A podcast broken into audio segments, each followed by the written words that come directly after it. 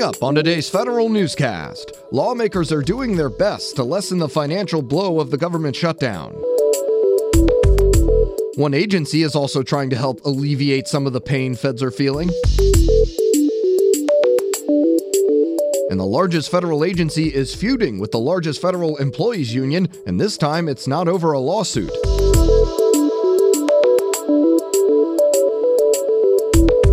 These stories and more in today's federal newscast.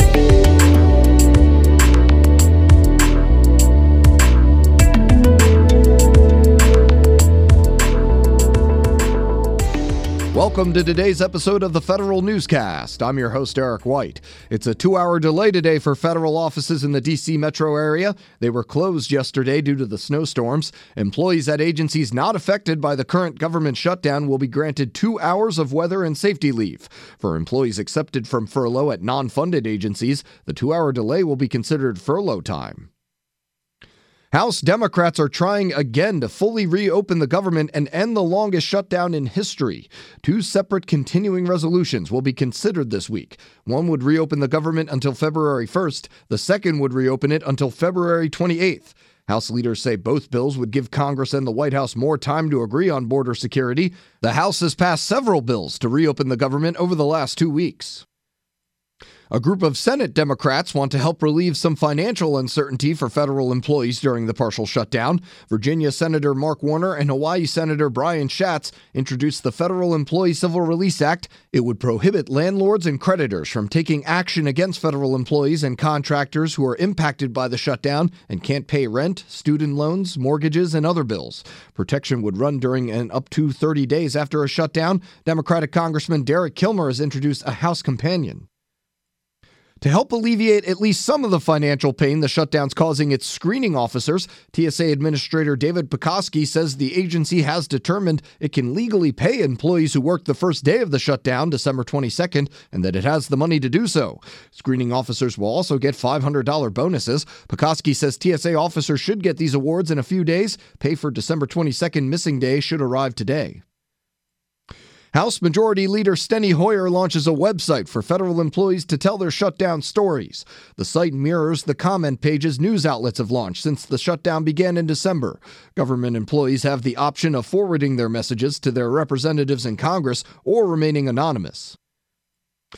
A federal district judge consolidates multiple legal challenges from federal employees and their unions on the legality of the government shutdown.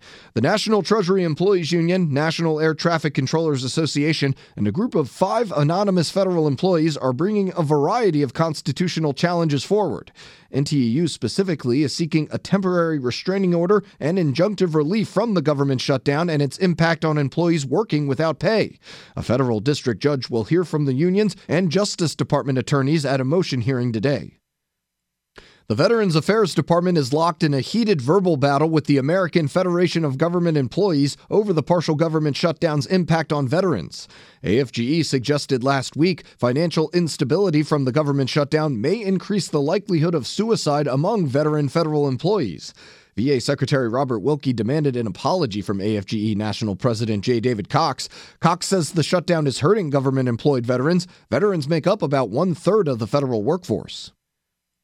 A powerful lawmaker puts the new Veterans Affairs CIO on notice. Federal News Network's Jason Miller has details. Senator Jon Tester isn't giving the new Veterans Affairs Chief Information Officer, James Gfrerer, a lot of time to settle in. Just 11 days after the Senate confirmed him, Tester asked Gfrerer for more details about his priorities. The ranking member of the Veterans Affairs Committee wants a comprehensive and prioritized list of VA's IT projects and the metrics used to make that list. Tester also wants assurances from Gfrerer that the agency's new electronic health record system will receive the highest levels of attention. I'm Jason Miller. Lawmakers are going to have some tough choices to make in the future. If the Congressional Budget Office's most recent report is any indication, CBO releases the ideas it came up with for reducing the nation's deficit over the next 10 years. It has again suggested raising TRICARE fees and cutting veterans' benefits as a way to reduce the U.S. debt load. Since 2007, federal debt held by the public has more than doubled in relation to the size of the economy. Bipartisan legislation to help small businesses break into the federal research field passes the House. The Stimulating Innovation Through Procurement Act would grant easier access to SBA Small Business Innovative Research and Small Business Technology Transfer programs. Those programs help support small businesses taking part in federal research. Iowa Democrat Abby Finkenauer and Utah Republican John Curtis introduced the bill. The Navy tests a new pay for performance system with seven surface warfare occupations. If it's successful, Navy officials hope to expand it to other sought after occupations. Sailors in the program have an opportunity to increase their reenlistment bonus if they do well on their periodic evaluations. The Navy makes its first award under a new fast track acquisition approach for information warfare. The Space and Naval Warfare Systems Command says it's awarded $1.3 million to Booz Allen Hamilton to help improve low altitude communications at Marine Corps training ranges. It's the first award SPAWAR has issued as part of the Information Warfare Research Project. IWRP aims to attract non traditional defense contractors into the defense contracting space via other transaction agreements. In this case, SPAWAR says Booz Allen is partnering with Alabama based Intuitive Research and Technology. Acquisition and acquisition management get a jolt of new ideas today. More from Federal News Network's Tom Temin. The Section 809 panel, named for its enabling legislation, presents the third of three sets of recommendations for modernizing and speeding up defense procurement. Panel Chairman David Drabkin says the final report contains bold ideas for buying commercial items, improving portfolio management, and establishing a higher skilled acquisition workforce. Some ideas require legislation, but Drabkin says most can be carried out on say so by defense officials. I'm Tom Temin. The Defense Department's blended retirement system has reached the half million enrollees point.